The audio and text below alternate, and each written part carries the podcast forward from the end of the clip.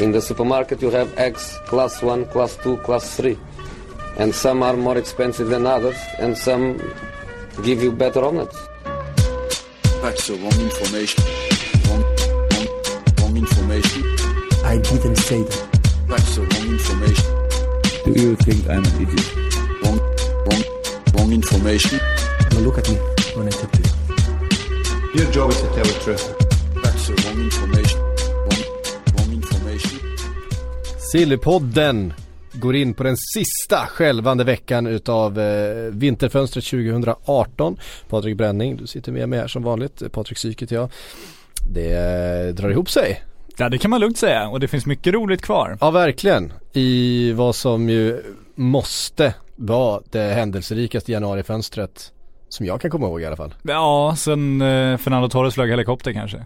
Ja, alltså eh, Torres, Carroll, eh, Suarez. Det är svårslaget. Det var, det var ju en bra deadline day. Ja det kan man säga och det Eh. får väl ändå sammanfattat ganska, det, det, det satte väl stämpeln på det januarifönstret ändå. Jo men, men eh, vi har ändå sett liksom det Coutinho, eh, Alexis Sanchez. Ja Alltså, absolut, herregud. jag undrar ifall inte det här ändå, eh, jag, jag minns ju inte så mycket annat från just det vinterfönstret ska jag ja, det, var det, det var det man tog med sig kan man Ja säga. men jag undrar ifall det, tror inte hände så jättemycket annat. Nej, det, nej, nej, nej. Gud vad länge vi gjort det här nu, påminns man om när det håller på så här. Ja, verkligen.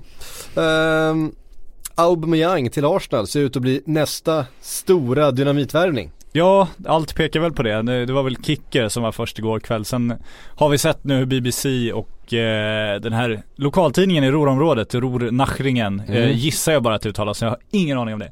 Vi tar Eh, den. De har bra koll på Borussia Dortmund i alla fall. Båda de har ju eh, bekräftat, om vi ska kalla det för det, eh, den här nyheten och sagt att allt är klart mellan Dortmund och Arsenal, allt är klart mellan Aubameyang och eh, Arsenal. Det enda som återstår nu är för Dortmund att få in en, en ersättare. Och det har ju pratats om Olivier Giroud. Eh, Mm. BBC skriver att det är fortfarande aktuellt. Däremot så påstår då eh, den här Ruhr-tidningen att det är avskrivet. Och där får vi väl tro på Ruhr-tidningen för de har väl bättre Mm. ingångar i Dortmund. Eh, och att eh, Giroud eventuellt ska till Chelsea istället. Det lär Mm. väl kanske återkomma till. Ja. Och den de istället tittar på nu är Anthony Modest, eh, gamla Köl- Köln-anfallaren som var, eh, anfallaren, som var väldigt eftertraktad när han sprang till Kina eh, för inte så länge sedan. Så att vi får väl se om de får hem honom. Istället för Aubameyang den, den gången va? Ja så var det va? Mm. Så att eh, han får väl ersätta Aubameyang här också. Det känns som han borde, nu har han väl fått sina pengar, han har gjort sin Carlos TVs resa, den här kor- korta lilla sessionen i Kina, fyllt kassa, kassakistan och nu kan ta en sportslig utmaning igen. Mm. Eh, I så fall löser det sig för alla men eh, vi vet ju att sådana här grejer tar ju lite tid och, och Tiden börjar bli knapp. Tiden börjar bli knapp. Det är många dokument som ska fyllas i. Det är många TMS-knappar i Fifa-system som ska tryckas på. Så att eh, det, det kan bli lite spännande framåt deadline day trots allt. Just det. Och det pratas om en prislapp på eh, 63 miljoner euro. Ja, Eller 57 miljoner pund eller något sånt där. Ja, Ja, det är de den håller på, ja någonstans 600-650 miljoner kronor är väl, Mm. de, där är det också lite olika uppgifter från, från Tyskland och England. Konstigt nog så var det eh, högre summor i England, vilket var konstigt eftersom de är den köpande sidan. Det brukar vara precis tvärtom, att man vill Mm. jobba ner sin siffra om man köper, jobba upp den om man säljer. Men nu var det, nu var det en rakt motsatt. Samtidigt Mm. så vet vi att Dortmund lär väl redovisa den där siffran och då har de väl ingen större intresse av att ljuga heller. Så att, Eh, det kommer de att göra och det, det känns ju som att, eh, alltså att, vi, att Aubameyang vill gå. Det- ja, det- du, har, det- du har noterat det. Det, det, det är ju ingen snack, han har ju velat lämna rätt, rätt länge. Eh, Han har slutat gå på lagmöten helt och fullkomligt. Han verkar inte vara så intresserad av taktiska instruktioner överhuvudtaget och har väl mer eller mindre svikit, svikit hela sin spelartrupp. Så att, eh, ja. han, han vill bli bort. Det kan man väl, kan man väl, väl han ändå dök inte upp på det förhöret angående sprängattentatet mot bussen heller. Nej det var i- så, ja. I, idag tror jag. Han var, var sjukanmält sig. Det är det här det blir så intressant för man pratar om eh, eh, Alltså man vet ju att nu, nu, nu får Arsenal-supportrarna vara ledsna att det är de jag kommer klampa på just nu. Det här gäller mer eller mindre alla supportrar till alla, alla klubbar. Eh, Mm. Men det är spännande det här att man skriker efter liksom tro, trohet och liksom att, att spelaren ska känna något för klubben och så fort en spelare lämnar. Man, även, där man däremot värvar en spelare då som mer eller mindre pissar på sin fotbollsklubb nu och på hela sitt yrke och på liksom överger all professionalism. Då är det ändå så här. Ja, ah, fan kul, Aubameyang kommer, fan det blir bra. Ja verkligen. Då är det inte värt så mycket. Så att, ja, Nej. Det, men det gäller som det sagt blev alla ju, en, blev en oerhörd kontrast just alltså eh, den här vintern med, med Liverpool och Coutinho och van Dijk. Ja, Som ju var en eh, identiska situationer i stort sett. Som har verkligen gjort allt för att bråka sig bort och liksom, ja, Ja. pissat på sina klubbar och van Dijk där är det ju bara rimligt att han, klart han vill till Liverpool Absolut. istället för Southampton. Det här är ju, eh, men Coutinho han, honom ska vi hata han är en framtid. svikare. Ja, nej precis. Nej det Men det, det är känslor som styr. Så är det.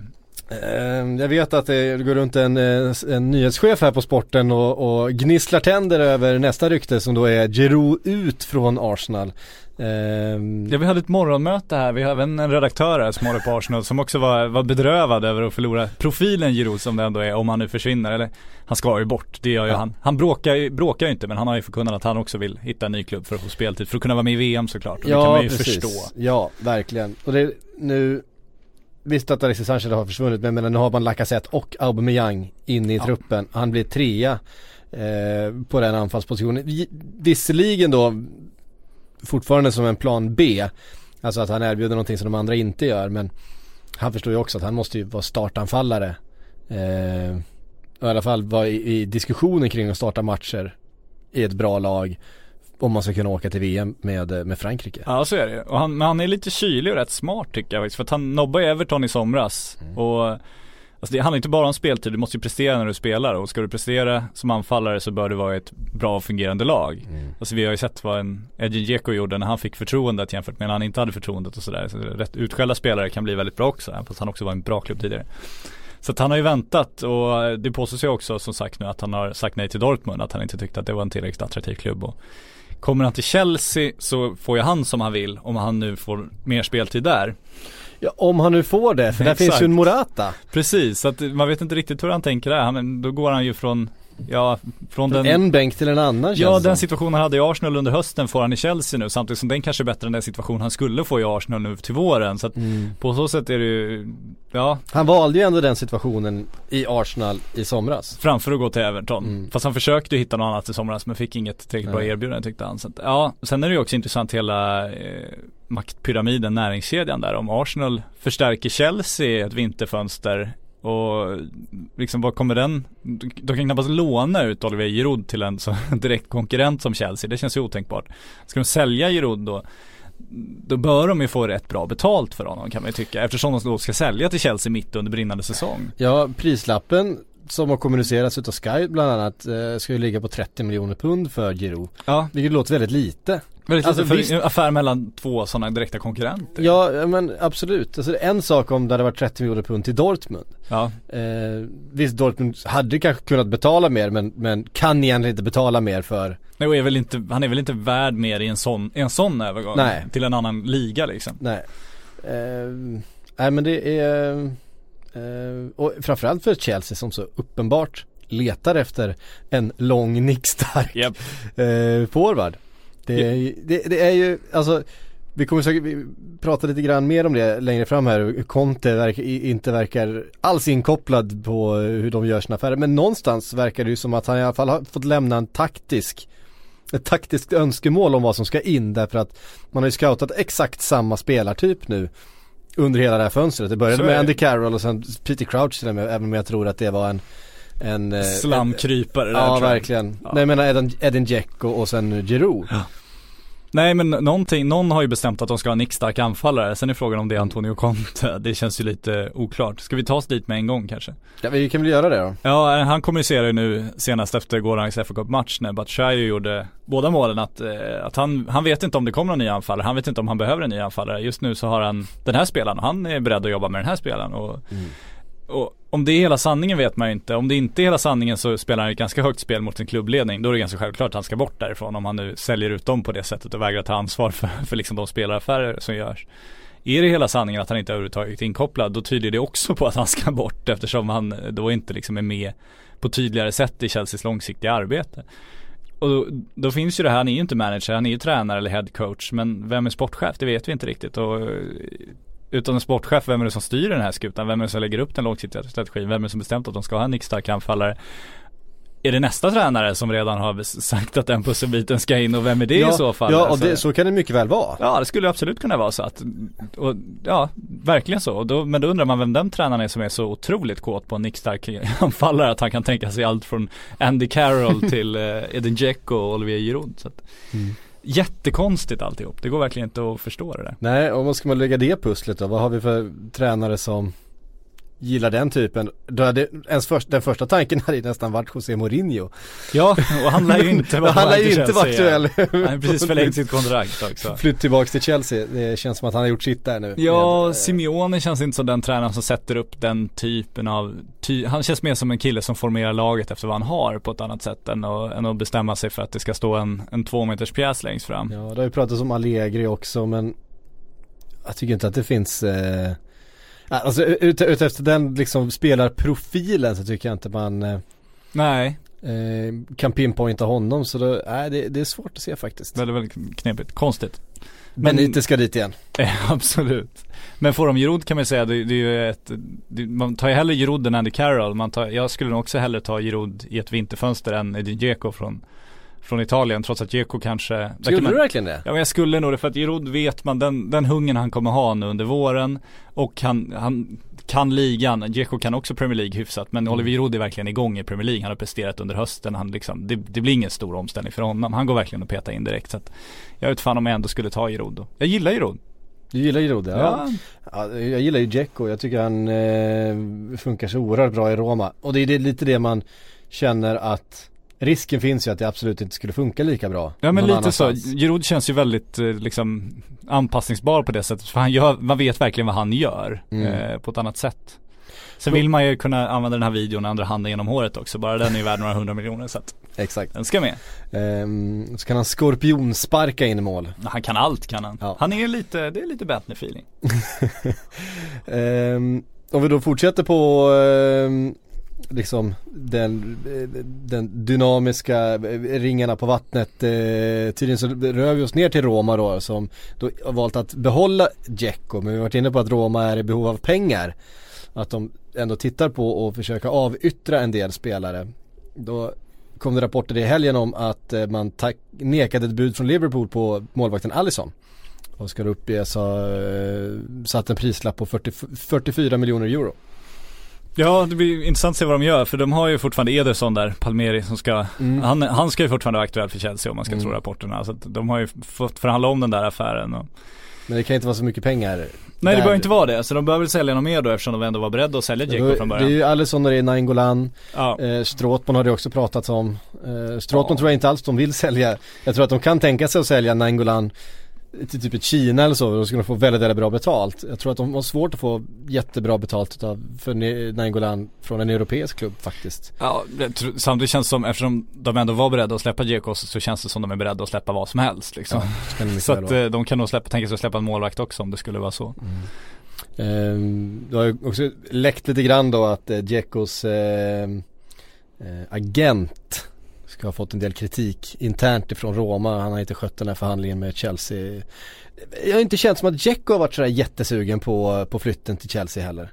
Nej så är det ju. Eh, det kan man ju förstå också. Alltså tillbaks till en, en osäkerhet i Premier League där han Mm. kanske inte har de bästa minnena från liksom ett Roma där det går väldigt, väldigt bra just nu. Där han är verkligen en hyllad stor spelare. Så att, nej, jag skulle, skulle nog gärna stanna i Roma också. Sen kan det ju bli att liksom, han känner att han gör allt från Roma och ändå är klubben ute och liksom jobbar på att sälja honom. Man vet inte hur det landar som spelare heller. Det, det kan inte alltid, tas inte alltid emot så väl. Nej.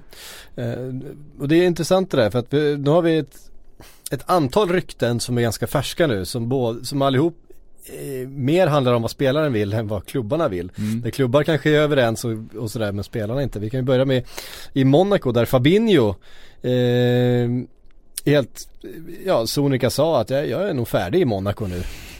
Eh, och Monaco har ju inte velat sälja honom. Han, eh, precis som många andra då efter att ha jagats under sommaren men tvingats kvar. Mm. Han var ju först väldigt nära Manchester United och sen var han ännu närmare PSG mot slutet av fönstret men blev kvar i Monaco. Han ska då ha varit ganska besviken över detta under säsongen och vill nu lämna. Frågan är vart eh, han ska. Det är mest att han själv vill gå eh, som man kunde läsa ut av den där intervjun. Han är ju, att, han inte har en agent som är ute och fäktar utan att han tar, tar, den där striden själv. Det är lite anmärkningsvärt. Det är annars det, det brukliga sättet. Du skickar ut din agent i medierna och sen så slipper du själv böterna och så är klubben bara på agenten och så går du upp till ordföranden och säger men jag har ingen aning vad han sysslar med. Eh, den, den har man ju sett några gånger så att det är lite anmärkningsvärt att han är så orutinerad att han gör det själv. Men Är det fortfarande PSG tror du som eh, lockar honom? jag vet inte, det känns som hela Monaco, där går man ju och väntar lite på vad, vad riktningen ska vara. Eh, vi kommer väl återkomma till att de, deras senaste talangvärvning, men de de redan har som ändå etablerat sig och som visat på högsta nivån att de håller där, de kommer ju vilja bort därifrån. Så är det ju. Det, är ju, det är ju, kommer ju aldrig bli Frankrikes första klubb så länge PSG pungar in de pengar de gör. Och, och Monaco har sin frånskilje eh, gödselmiljonär liksom. Miljardär är han väl i alla fall. minst sagt. Jo, verkligen. eh, så att det, det, men det är samma med Lemar och alla de här. Man väntar ju på att de ska försvinna och de kommer ju tvingas sälja av dem där. Så vi får Ja. väl se vilka som hugger i sommar. Ja, alltså det är också i- intressant med FFP. Du har ju tre år Mm. eh, på dig att balansera böckerna. Det är klart, du kan ju ha en Neymar i ett, en eller två säsonger och sälja honom och få tillbaka samma pengar. Du har haft den spelaren ett par år och du har kommit undan FFP. Ja, samtidigt så är det jävla bra hyra för Neymar och köra den typen av affärer och jag vet inte riktigt om, om det Nej det- men alltså pengar är inte något problem utan regeln bara är ett problem. Ja abs- absolut men du, du förlorar ändå Neymar sen så ska han ersättas då får du liksom det, det kommer ju kosta rätt mycket att ersätta honom då får du se till att balansera böckerna mot den summan eller ska du, ska du ligga lågt ett par säsonger liksom och, och vänta ut det där igen så jag vet inte riktigt om det är en hållbar strategi.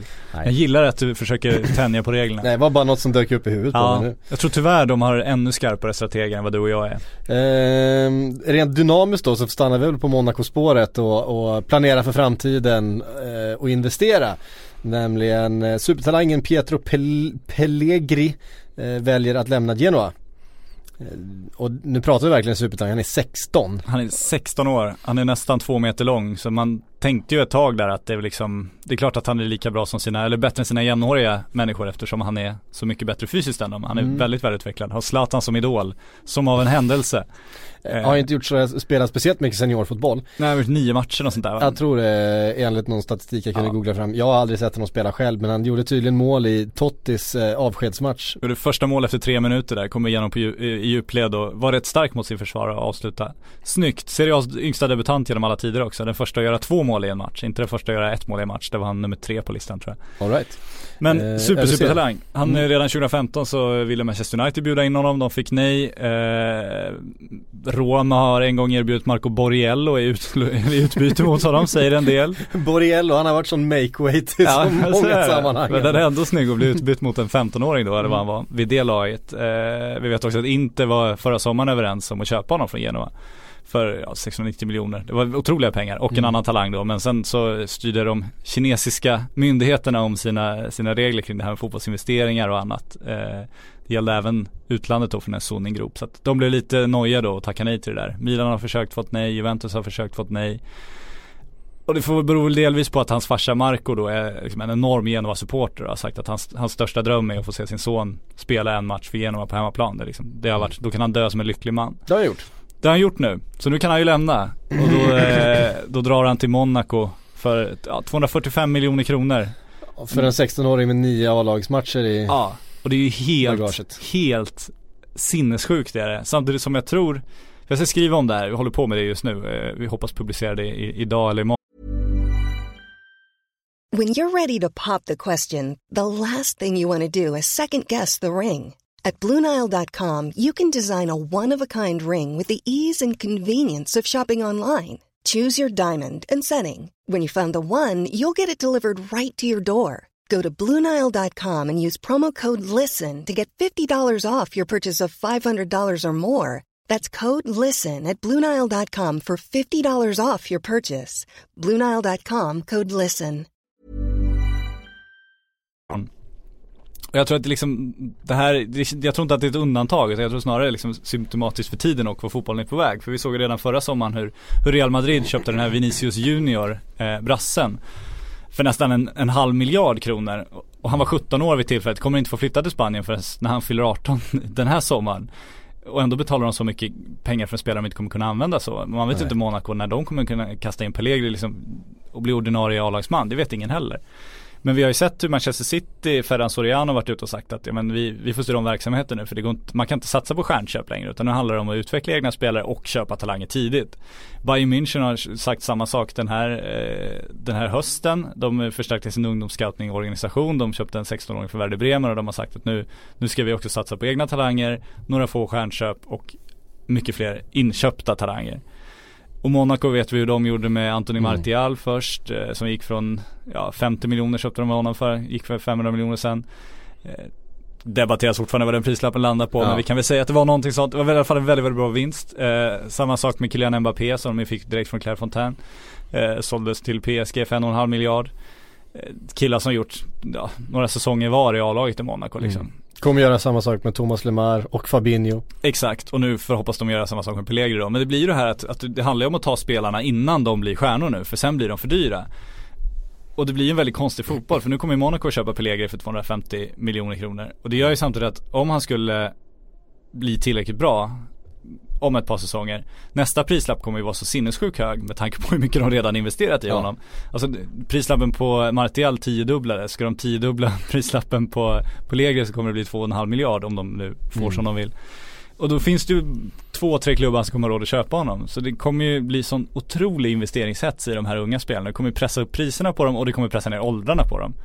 Och inom EU får du flytta om du är under 18 år. Och, men man undrar ju om en 16-åring får gå nu. Sen är ju, jag tror att Fifas regler, eller Uefas är, om du är över 15 då får du flytta. Men det här kommer ju liksom bli mer och mer och det kommer mutas, mutas agenter och föräldrar tror jag nere i yngre tonåren som inte kommer kunna bevisa. Så det kommer bli en jävla hets och, och ren barnhandel här som ju känns Ja, det, det är inte så att det känns så jävla lustigt egentligen. Och eh, också, det pratade vi ganska mycket om när Antoni Martial-övergången där. Eh, jag tyckte att den var rätt ansvarslös eftersom de värvade en så ung spelare. Det var också på transfers sista dag när klubben hade börjat väldigt uselt i Premier League. Och då kommer han in med de förväntningarna. Det tycker inte jag var riktigt schysst mot en så ung spelare. Nu köpa en, en 16-åring för 250 miljoner kronor eller en 17-åring för 450 miljoner kronor. Alltså de förväntningarna som kommer på den killen, de, han vet ju att ja, men jag förväntas ju betala tillbaka det här till klubben en vacker dag. Det är ju den pressen han har på sig. Och liksom, vill man att en 16-årig grabb ska behöva uppleva det? Vad vill ju ha den här farsan Marcos dröm liksom? Men sonen ska lira på hemmaplan i Genoas färger och det ska liksom, det ska vara det som var, ska vara drivkraften. Inte det här pengahetsen när de bara ska bli liksom värdefulla produkter. Obehagligt. Ehm, det är det. Men här sitter vi. Där sitter vi och kör vidare. Med den, med den moderna fotbollen. Men vi pratar om det. Ja det gör och vi. det Och det, gäller, det är viktigt att problematisera det. Eh, alla de här delarna kring det därför att vi eh, vi kommer fortsätta älska fotboll och vi kommer fortsätta Ja. eh, följa det här och vi kommer fortsätta vara konsumenterna som i slutändan betalar för allt det här. Så det är viktigt att vi också är de som problematiserar det. För de kom, fotbollen kommer själv inte göra det. Nej. De kommer inte själv Och den med störst makt kommer ju fortfarande vara konsumenten som ställer krav. För där Mm. har du någonting att förlora än de som bara lämnar och går som du vet att du inte får tillbaka. Så det, det är bättre att vara kvar och ställa krav än att lämna och börja ägna sig åt tvärflöjt eller något annat. Mm. Ingen ont om tvärflöjt. eh, Jo, Ja okej. tramsigt instrument. Eh, nu får jag flöjt Flöjt-Sverige på dig. Flöjt-Sverige på Ja. mig. Den finns faktiskt. Det, det var jätteroligt. Nu blir det ett väldigt kraftigt stick, stickspår här. Eh, Blockflöjtslobbyn. det var någon, minns inte vem det var. Eh, som hade raljerat över blockflöjtsspelande, eller gjort jämförelsen bara tror jag. Eh, med att typ skaffa ett riktigt jobb, skaffa ett riktigt instrument ungefär. Ja. Eh, någon krönikör här på, på Aftonbladet var på eh, de typ 5-6 heltidsanställda som det tydligen finns då. Eh, blockflöjtisterna eh, liksom eller heltidsanställda, men de som är professionella blockflöjtister i Sverige var vansinniga. För att det hade stått skrivits i riksmedia om att det här inte var ett riktigt instrument. För det är det minsann eh, verkligen. Så att eh, man ska passa sig för om man eh, letar upp eh, flöjtister. Det, vi, vi vet när vi får häst-Sverige efter oss vad, det, vad sånt där kan innebära. Så att, Ja, det vet vi sannerligen. Um, Genoa mm. tappade en supertalang.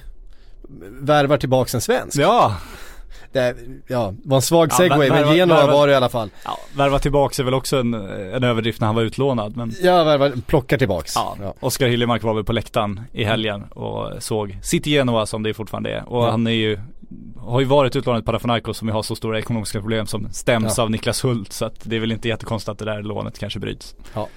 Eh, kanske kan han få lite speltid i Serie A. Ja, förhoppningsvis. Men det, han var ju verkligen på gång förut. Han var ju en av de svenskar som faktiskt etablerade sig i Serie A och Mm. även var på vägen i landslaget och sådär. Sen, eh, sen gick det som det brukar Sen gå i. Genoa att Mm. det, saker kan hända utan anledning eller av en anledning. Saker kan hända väldigt snabbt där. Det är inte den klubben som bygger, bygger ikoner av sina spelare riktigt utan det, det flyttas runt och kastas om. Och, så att, eh, ja, vi får väl se. Det är därför man vill att så få svenskar som möjligt ska flytta till Serie A också. Inte bara göra en, en Linus Hallenius och hette han Ingelsten, Kalmar-talangen som sprang dit och tyckte att vad fan, jag har gjort ett halvår i Allsvenskan, klart jag kan slå igenom i Serie A. Eh, gick väl till Udinese som eh, sista klubben man ska välja. Ja, det gick som det gick. Det gick som det gick. Eh, så är det verkligen. Vi var inne på det här med eh, vad spelare vill och, eh, och inte vill. Eh, Atletico Madrid sägs eh, vilja sälja Gaetan och att Swansea eh, ska vara överens med Atletico Madrid. I alla fall de, de ser ut att kunna hitta en överenskommelse men Gaetan själv ska ha stoppat den här affären och sagt att app, app, app. Jag ska fan inte till Swansea.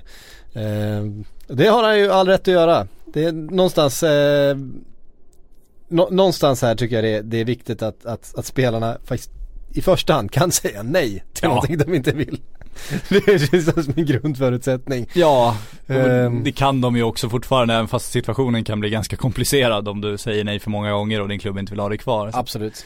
Men ja, nej men den där respekten mellan arbetsgivare och arbetstagare den har väl urvattnats med tiden kan man väl lugnt säga. Det finns väl gott om exempel på det. Eh, vilket ju är lite, lite ledsamt. Lite problematiskt i sig. Ja det också. Ehm, och jämfört då, vi har en annan situation, det är Delofeu i, i Barcelona. Barcelona vill egentligen bara bli av med honom. Ja. Eh, och nu verkar Watford ha fått upp ögonen för honom men han verkar inte speciellt sugen på Watford. Han vill ju till Inter eller det har också pratats om, eh, om eh, Napoli för hans del. Ja, eller- Jag kan ju tänka mig att Watford kan betala mer till eh, Ja, till varför skulle Barca. han inte till Watford? Jag vet inte om man ska avskriva det så, så omedelbart heller. Han eh, har gjort en, en, en bra session i Premier League tidigare, eller började på en bra session Om i man alla ska fall. tro Guillaume Bel- Belage. Ja, vilket man väl inte ska göra alltid. Inte alltid nej. Nej. Eh, däremot så tror jag, det känns som att han har hyfsade ingångar i just Barcelona faktiskt. Ja, det är lite tveksam där också. Ja, eh, vi får, ja, vi en, brasklappa lite för det. Men i alla fall så, så eh, verkar det som att för Barcelonas del så kan de tänka sig utlåning, försäljning, Ja, alltså. Eh, och han fick ju sin jätte, alltså en osannolik chans i Barcelona när Neymar såldes och Dembélé gick sönder sen. Det fanns ju verkligen en öppning om man, om såg man ju skulle lovande lyckas ut ta i början chansen. där kändes det som. Ja. Sen blev det inget bra alls. Nej, och det var väl mer en, en dröm än en verklighet att han skulle bli en liksom etablerad Barcelona-spelare. De, de hade, hoppades ju länge på det. Eh, den här La Masia eh, ska ju kunna fortsätta men det Mm. gjorde det inte. Nej. Eh, vi får se vad som händer där med, med Napoli som sagt. Eh, jag förstår också, jag hade också velat spela för Sarri. Eh, det verkar roligt. Ja absolut. Eh, eh, eh, eh. Baba Rahman trodde man ju en del på när han kom till Chelsea för ett par säsonger sedan. Det här var det var länge sedan man hörde det namnet känner jag. Ja, eller hur? Ja, Ha- Han har ju Han kom ju ändå med hopp om speltid. Ja. De flesta trodde nog att han skulle få spela en del. Eh, nu är man mest förvånad över att han ens tillhör Chelsea fortfarande. Har varit utlånad till Schalke och nu verkar det som att Schalke vill göra den här eh, dealen permanent. Eh, ja, jag vet inte hur mycket vi ska säga om det men det är väl också en del av Chelseas liksom, även många Premier League-klubbars strategi det här att alltså han, han fick ju speltid i Chelsea först, han värvades ju som en A-lagsspelare men de har inget problem med att låna ut spelare för att, för att liksom få någon marknadsvärde på dem och sen sälja av dem för att få tillbaka så mycket pengar som möjligt. Det, det ingår ju någonstans i verksamheten nu för tiden. Mm, mm, mm.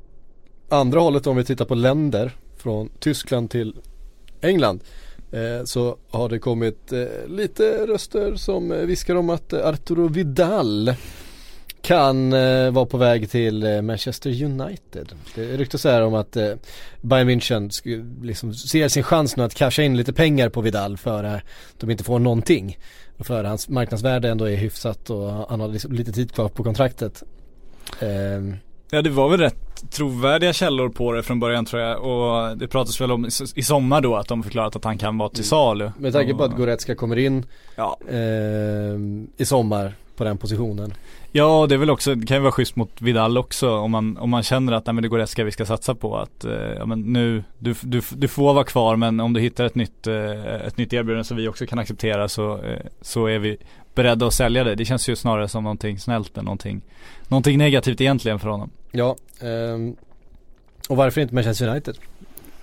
Jag tror att det är en spelare som eh, Mourinho gillar. Det en, Ja, det lär det vara. Det är väl det lynnet, kynnet eh, eh, Mourinho uppskattar så att ja, varför inte. Han ska väl värva alla chilenare nu.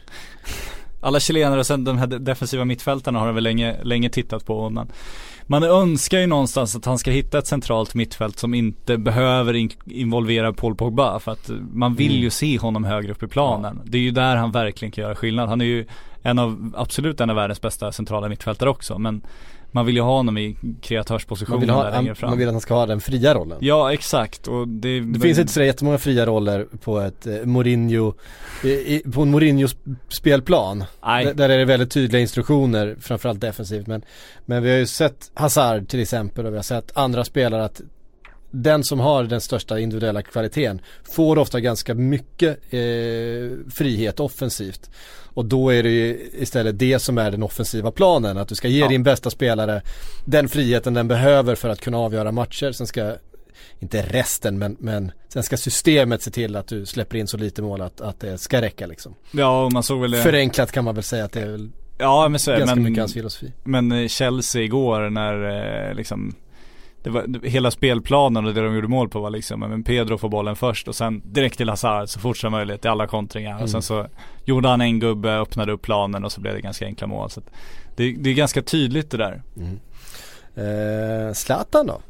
Ja, Zlatan är intressant. Zlatan är intressant igen. För att eh, nu har det kommit uppgifter då som E ESPN ska ha fått om att han är väldigt nära Los Angeles Galaxy. Ja, och det, det, drogs väldigt snabba slutsatser här för att det var ju en eh, amerikansk journalist då på ISBN eh, som twittrade om det här och själv drog slutsatsen att nu är det så nära så att jag tror att det här kommer bli klart.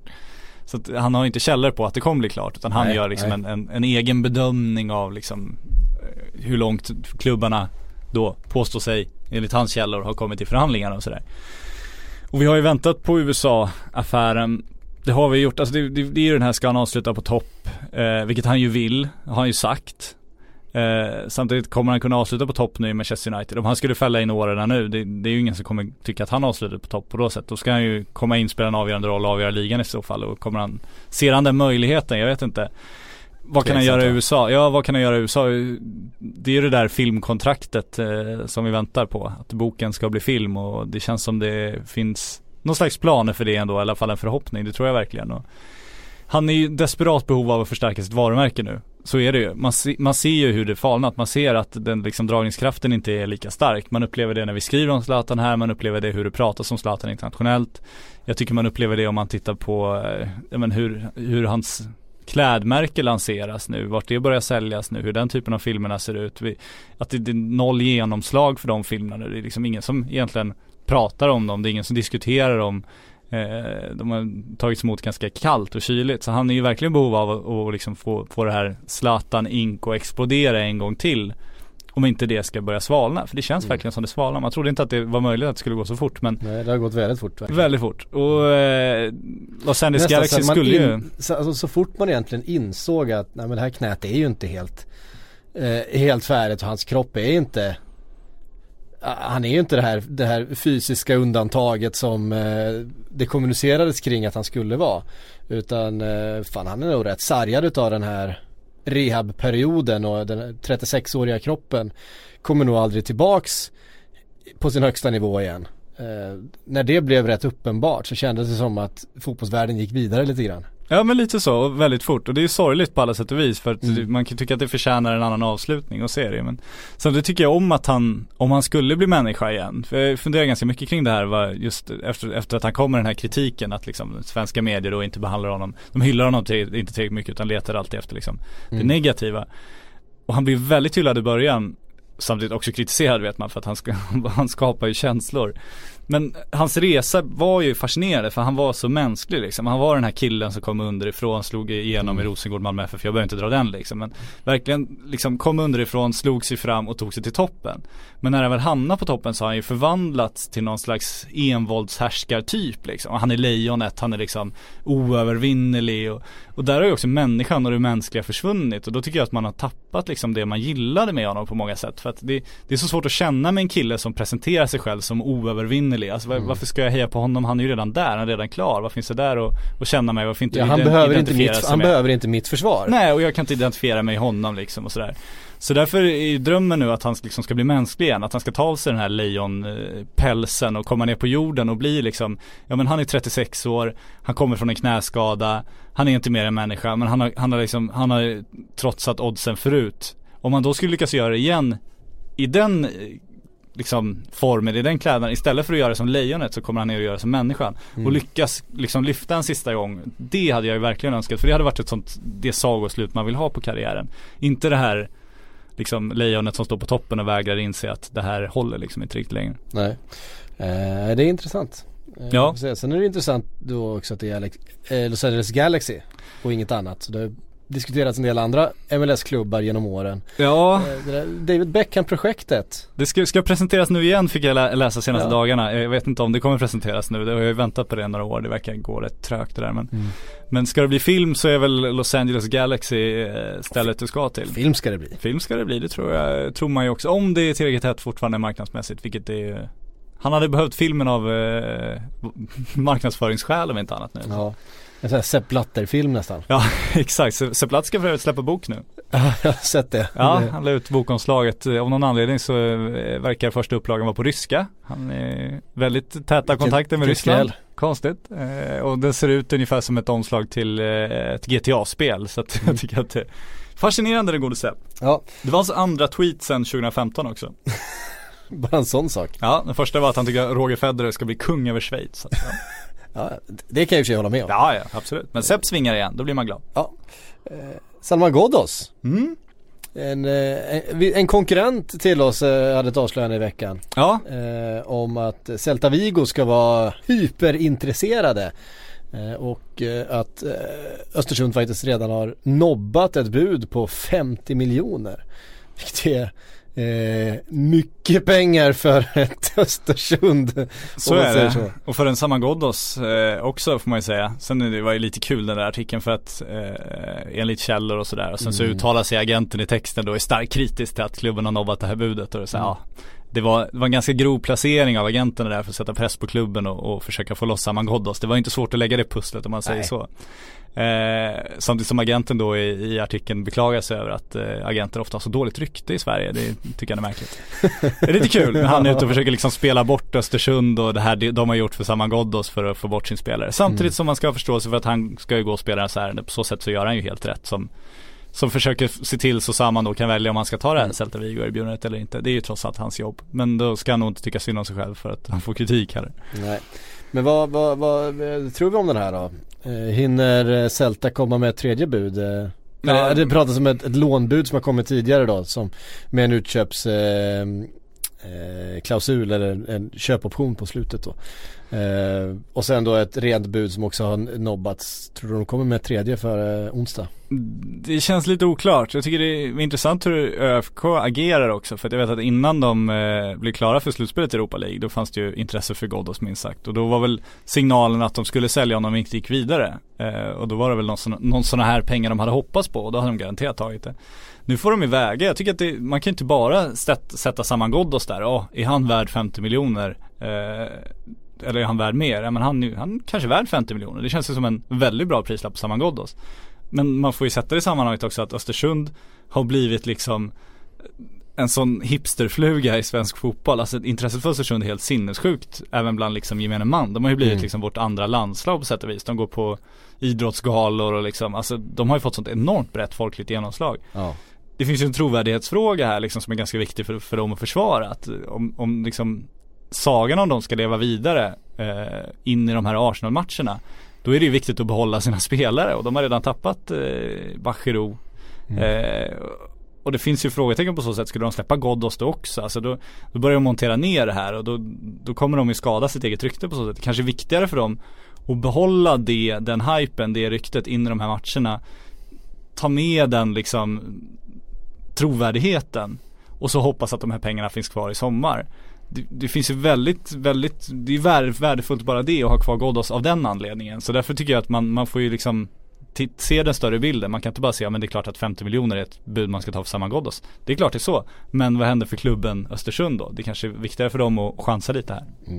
Mm. två veckor kvar va? Tills eh, Arsenal ställer, styr kosan upp till eh, Ja det är mitt under OS där. Ja. De har ju enorma problem. Discovery, de har ju inga programledare på De har hemmaplan skickat, kvar. skickat alla till Sydkorea. Japp, så det blir intressant. Ehm, jag vet Simon Bank satt och kliade sig i huvudet och funderade på om han skulle vara tvungen att flyga till Sydkorea för att vara med i deras Europa League-studio. Japp. Ehm, Det hade varit glädje eftersom han tackat nej till att åka på OS i Sydkorea av familjeskäl. Så hade det varit så himla trevligt om han dök upp där. Ja, så kommer det inte bli. Men, men eh, ja det ska bli spännande för Undrar om de har börjat tina upp planen där nu då? Ja, det de är två veckor kvar. Bäst att skyffla den eh, fortlöpande nu som slipper stå där kvällen innan och be om, be folk komma med sina skyfflar och, och rensa läktarna. Så att, ja. Ja. Nej, men han sa ju det Kindberg också att det var ju drömlottning på alla sätt eh, just att få Arsenal just då eh, i Sverige. Det är ju verkligen så. Det blir ju en otrolig exotifiering som ju ger eh, Snyggt ord. eh, Som ju ger mycket exponering. Ja verkligen. Eh, eftersom all världens fotbollsmedia kommer ju riktas på det här Arsenal-laget som ska upp och frysa vid Nordpolen Ja. liksom. Eh, och det, det ser vi fram emot. Ja, Man- och, och där kan man också vad händer med samma Ghoddos prislapp om, om Östersund skakar Arsenal i alla fall en av matcherna. Kanske vinner med 2-1 på hemmaplan. Ghoddos i två mål. Alla ser, alla kommer berätta om det. Brittisk media kommer pumpa så mycket med tanke på Potter och allting och med snön och med, med klimatet och sagan och resan och Mm. Kanske han är värd 75 miljoner efter det. Det är inte helt osannolikt. Precis. Eh, alla de här, eh, han, är, här, han är bra i snö därför ska, han, därför ska inte vi gå där det snöar så ofta. Eh, Åh, den här är ju också jävla märklig. Vi försöker reda ut det här. Eh, vi har fått en fråga från Edvin Lindholm, han får liksom leda in oss här. Mix till Manchester City, årets värvning. Det handlar alltså om Mix Diskerud, detta mycket märkliga namn till att börja med. Ja. Eh, amerikanen som, eh, Han har en väldigt kontrovers kontroversiell farsa också. alltså har han det? Ja, Eh, det är mer än vad jag känner till. Jag det vet att finns han... eh, lite konstiga saker i fastighetsbranschen där som han varit inblandad i. Kan man gå och googla på. Ja, Okej. Det är ett litet. Blåvitt, Blåvitt profilen. Blåvitt-profilen. eh, Mix Diskerud. Japp. Eh, som nu spelar för New York City. Och, eller det gör han inte alls förresten. För han, han ska till Manchester City. Eh, I någonting som är lite svårt att reda ut men det, det, det är ju politik bakom. Ja, Mats Gren är väl den som förhoppningsvis har insyn i det här som IFK Göteborg försöker låna tillbaks Mix Diskerud. Eh, och han säger att det är lättare då att lösa en spelare från Manchester City än det är från New York City FC och att de då enkelt har skrivit över honom på Manchester City för att liksom det, det, det är väl lättare att strukturera upp låneavtal och annat därifrån än det är med MLS-reglerna.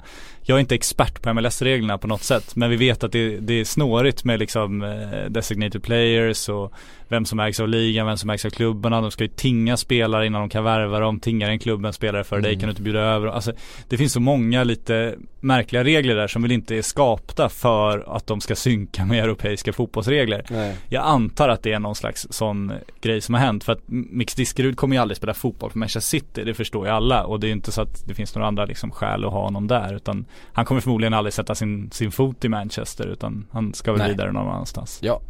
Eh, men det var ett kul rykte i alla fall. Välkommen till den moderna fotbollen. Ja. Eh, mm, Ville Edlund skriver ranka fönstrets på förhand bästa slash viktigaste värvningar hittills. Ehm, ja, vi har ju några, det är ju de stora. Ja det blir ju det. Jag tycker det, det som är intressant nu tycker jag är, är om man tar det som är på gång så är ju Laporte fortfarande på väg till Manchester City. Mm. Och det är ju intressant för att han lämnar i så fall ett Bilbao som ju bara kan värva baskiska spelare. Mm. Så att de gjorde ju sin första värvning det här fönstret på två och ett halvt år. Eh, tappar namnet på den killen men de köpte faktiskt en spelare och de, de gör inte det så ofta för att de kan ju bara värva baskiska spelare. Så att eh, praxis är ju Det blir svårt. jag har praktiserat att de då fyller på från sin egen akademi. Men nu har de hittat eh, Inigo Martinez i Real Sociedad Just som det. ju faktiskt är bask eh, och har en utköpsklausul. Så för en gångs skull så kan alltså eh, Atletico Bilbao då sälja en riktigt bra etablerad spelare Och och, en ersätta en, ny. riktigt bra etablerad spelare. Och det vore ju väldigt välkommet och det, det skulle nog vara kanske den viktigaste affären sett till förutsättningar om de blir av med Laporte som också har en utköpsklausul och kan inte stoppa honom och lyckas ersätta honom med Inigo Martinez som här om året bara var jagad av Barcelona. Om de lyckas få igenom den affären så, så skulle jag nästan sätta den högst upp med tanke på förutsättningarna. Ja. Eh, helt klart. Eh, mm, mm, mm. Robin eh, Kenstam skriver om United faktiskt går på Vidal, skriker inte det kortsiktigt från Mourinho igen? Det har eh, signats delvis ungt men ser ut att vara en storsatsning på nästa säsong. Eh, och ja, mycket längre än så behöver man ju inte eh, tänka heller om man är Manchester United. Nej, och Det är, inte så att de, det är inte så att de har ett lag som behöver byggas från grunden. Nej behöver de inte De och behöver liksom, spetsa till det lite grann och Ja och de har råd också att spetsa till det varje år. Alltså Ja. de behöver inte, ja men nu satsar vi på den här generationen och så väntar vi fem år tills de blir bra och sen så rider vi på dem i fem år. Utan här handlar det om att nu satsar vi på den här generationen, oj nu blir de för gamla, då lyfter vi in de här istället, oj nu blir de för gamla, lyfter vi in de här istället. Och José Mourinho är ju ingen Ingen klubbbyggare, för att använda den slitna klyschan direkt. Han är inte där för att bli nya Sir Alex Ferguson. Den gamla eh, som du pratade om förut, det var ju det han hoppades på Chelsea andra stinten. Mm. Och det kändes ju som han blev rätt bränd där och insett att det, det går inte att göra det Nej. i dagens fotboll. Det är ju mer eller mindre omöjligt.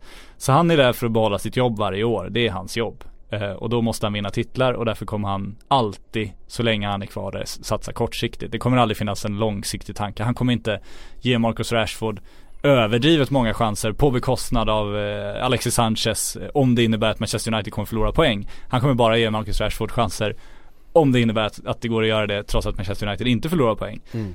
För att han är ju i en situation där han inte kan göra något annat. Han kan ju inte luta sig tillbaka och säga, men jag har ett femårskontrakt som kommer hedras av klubben utan han vet ju att det handlar om resultat bara. Ja. Ehm, Ville på Twitter också vill gärna höra era tankar om West Hams underbara spelarpresentation. Eh, det jag tror att han menar är eh, Joao Mario eh, som ju kom på, lån från Inter. Super Mario. Super Mario som ju jag alltid har förknippat med Balotelli Ja. tidigare. Ja. Det är mitt, mitt enda, men i, jag har två, två punkter på min kritiklista mot den här. Ja, min första är att Super Mario ändå är Balotelli. ja Joao Mario kan inte bli Super Mario, det går inte. Nej. Eh, och det andra är att det är ett lån. Ja, Och jag är liksom, alltså det är en sak om man gör en sån här spelarpresentation om, man, om det är liksom klubbens stor investering, om det har varit massa rykten. Alltså du vet sådär. ja, Man lånar en, en eh, visserligen en spelare som, kanske, som kommer eh, gå in i startelvan och som är en, en profilvärvning på det sättet för, för West Ham. Men det är fortfarande en flopp från Inter eh, som man lånat in. ja och det, men det blir ju tråkigt det här, nu låter vi jättenegativa här för att det var finurligt gjort, absolut. Men Nej, man, men jag tyckte det var jättebra. Ja. Jag gav den 4 plus. Men man blir ju trött på presentationerna, det går ju verkligen inflation i dem. När, när Ja. Newcastle också skickar ut någon slags Kennedy-presentation och han är också liksom ett jävla truppspelarlån liksom. Alltså Mm. det är ju inte stjärnan att värva, det är ju en jävla budgetspelare. Så att jag håller med och nu, nu önskar jag nästan att liksom om Neymar skulle gå till Real Madrid. Jag vill fan inte ens ha en bild med tröjan, jag vill ha en torrt pressmeddelande, ett A4-ark med liksom de, de korta raderna där det bara förkunnas att Neymar byter från Paris Saint-Germain till Real Madrid.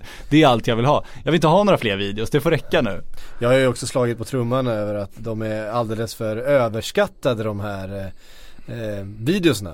Folk skriker om att det är det bästa de har sett någonsin och, Ja så är det och ju. det är någon som drar på sig en tröja i slow motion och Men du kan ju inte såga Alexis Sanchez. Alltså det tycker jag är, det, det var så konstigt att du Det kan jag väl visst jag göra. tycker Det jag såg, jag tycker den är bra, den är 3 plus. Ja den är ju 5 plus sett i förutsättningar, det är den ju.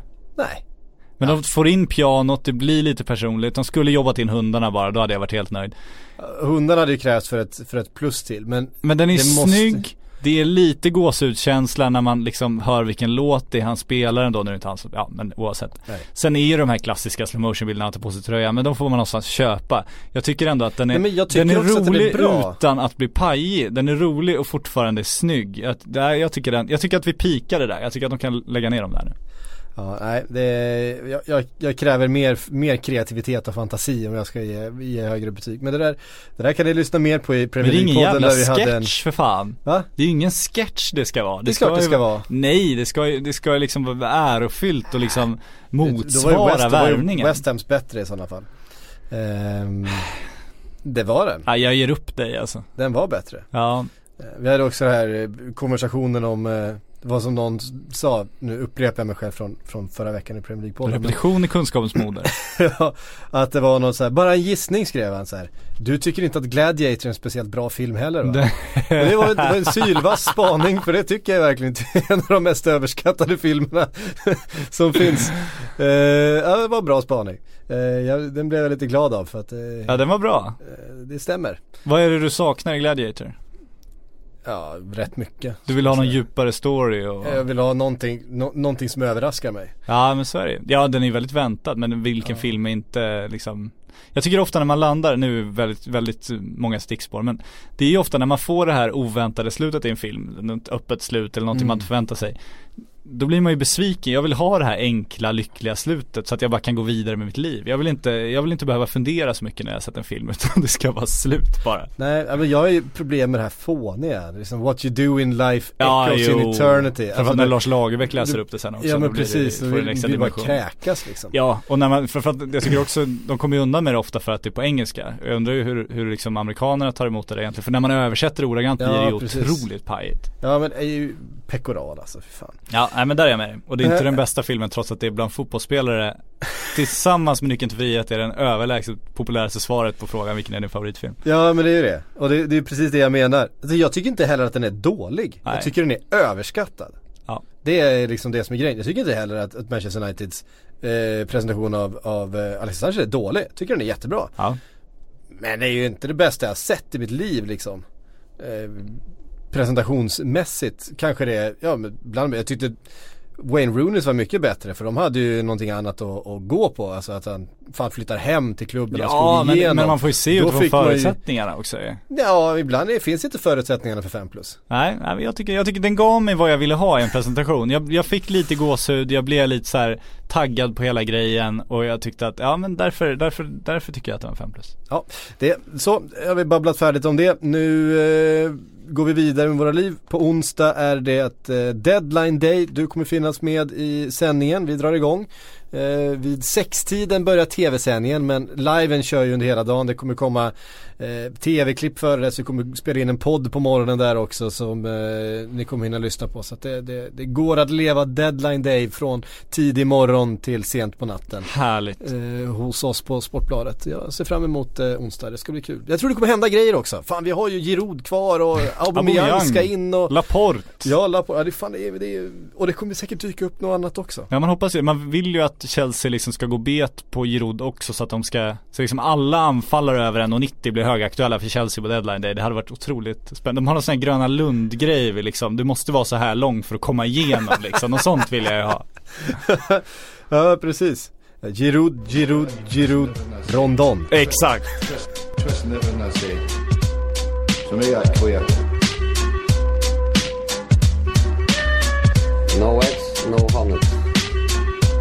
To me, I quit. No